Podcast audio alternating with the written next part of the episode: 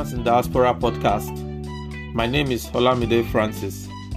On today's episode, we will be considering the topic the mentality of migration. You will discover that the mentality of migration among black people is different from the mentality of migration among other class of migrants. And today's episode we'll try to talk about why it is different and the reason why we have to have the right mentality for migration. I would I would advise that you take your time to observe, you take your time to reason and look around you, and you will see the manifestations of these things we're about to discuss. There's something common with many Fortune 500 companies. Think of Google, IBM, Alphabet, Microsoft, Starbucks, Chanel, Adobe, Micron, Vimeo, Nokia, NetApp, and others.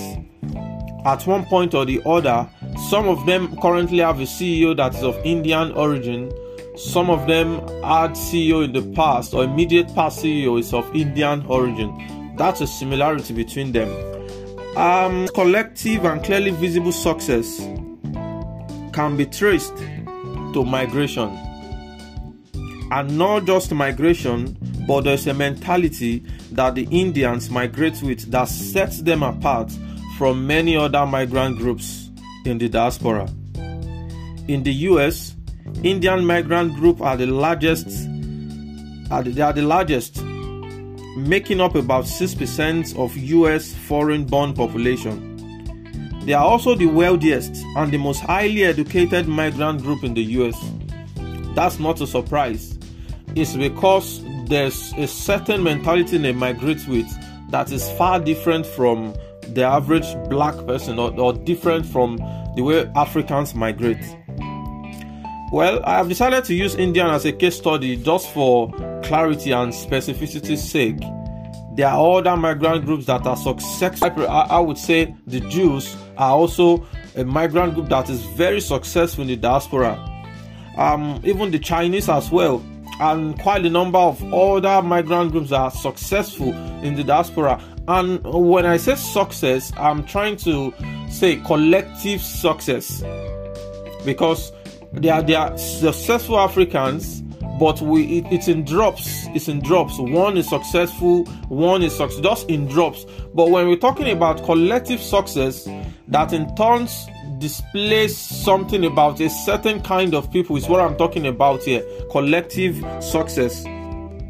Compare this group of immigrants i mentioned the jews chinese indians compare them to africans or the black people in general.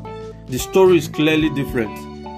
It seems like the, the African immigration agenda or the way Africans migrate is only working for a few individuals and it does not really bestow upon the African people a collective pedigree or pride. Look around the world.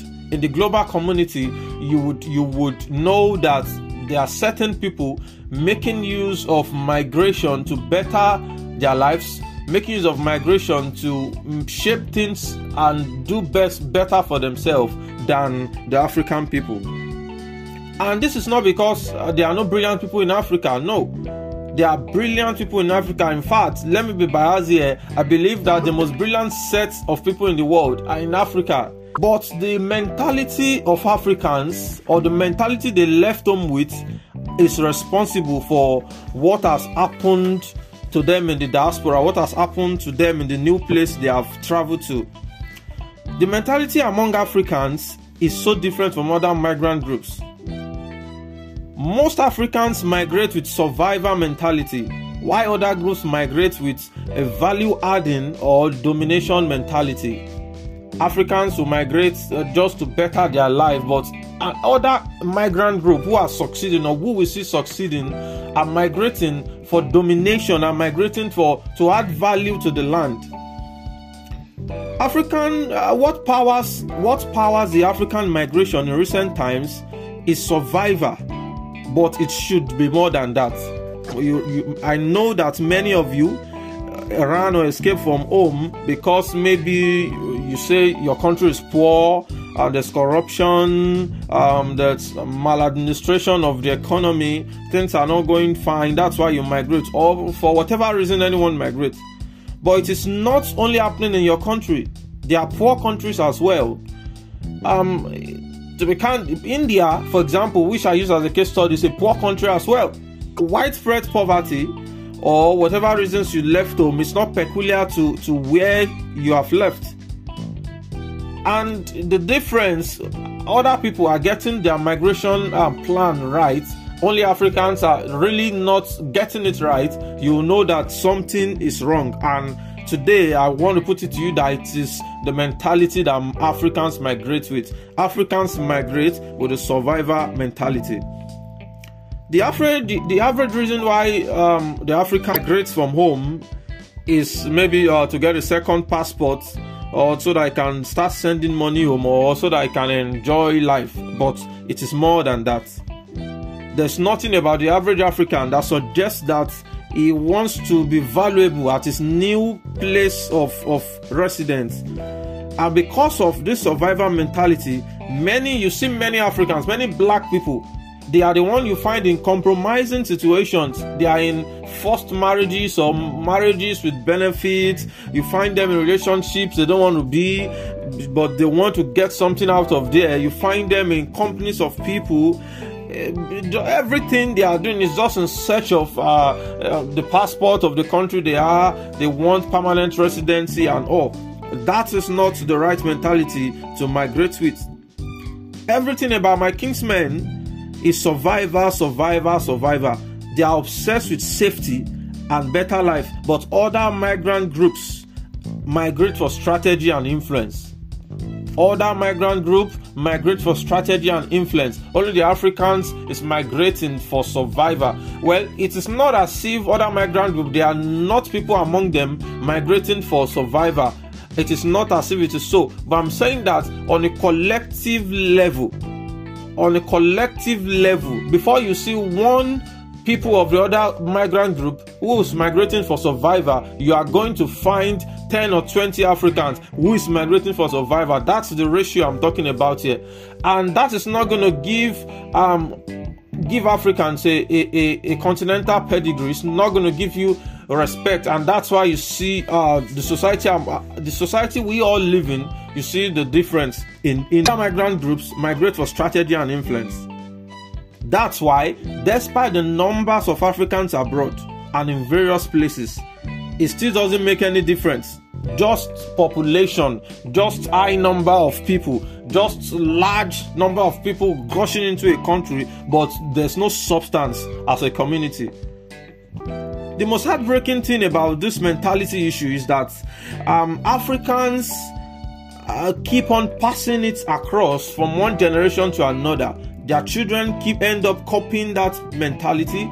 Um, people around them end up copying that mentality. They keep passing it. They keep passing it. And if you're observant enough, you will see that um, that's why we are reproducing a generation after ourselves. And this self destructive mentality that has penetrated every fiber of being of Africans in the diaspora has spread to various aspects of our lives as well. Uh, the mentality has impacted how Africans are raising their children, parenting, which we are going to talk about that sometime on this podcast.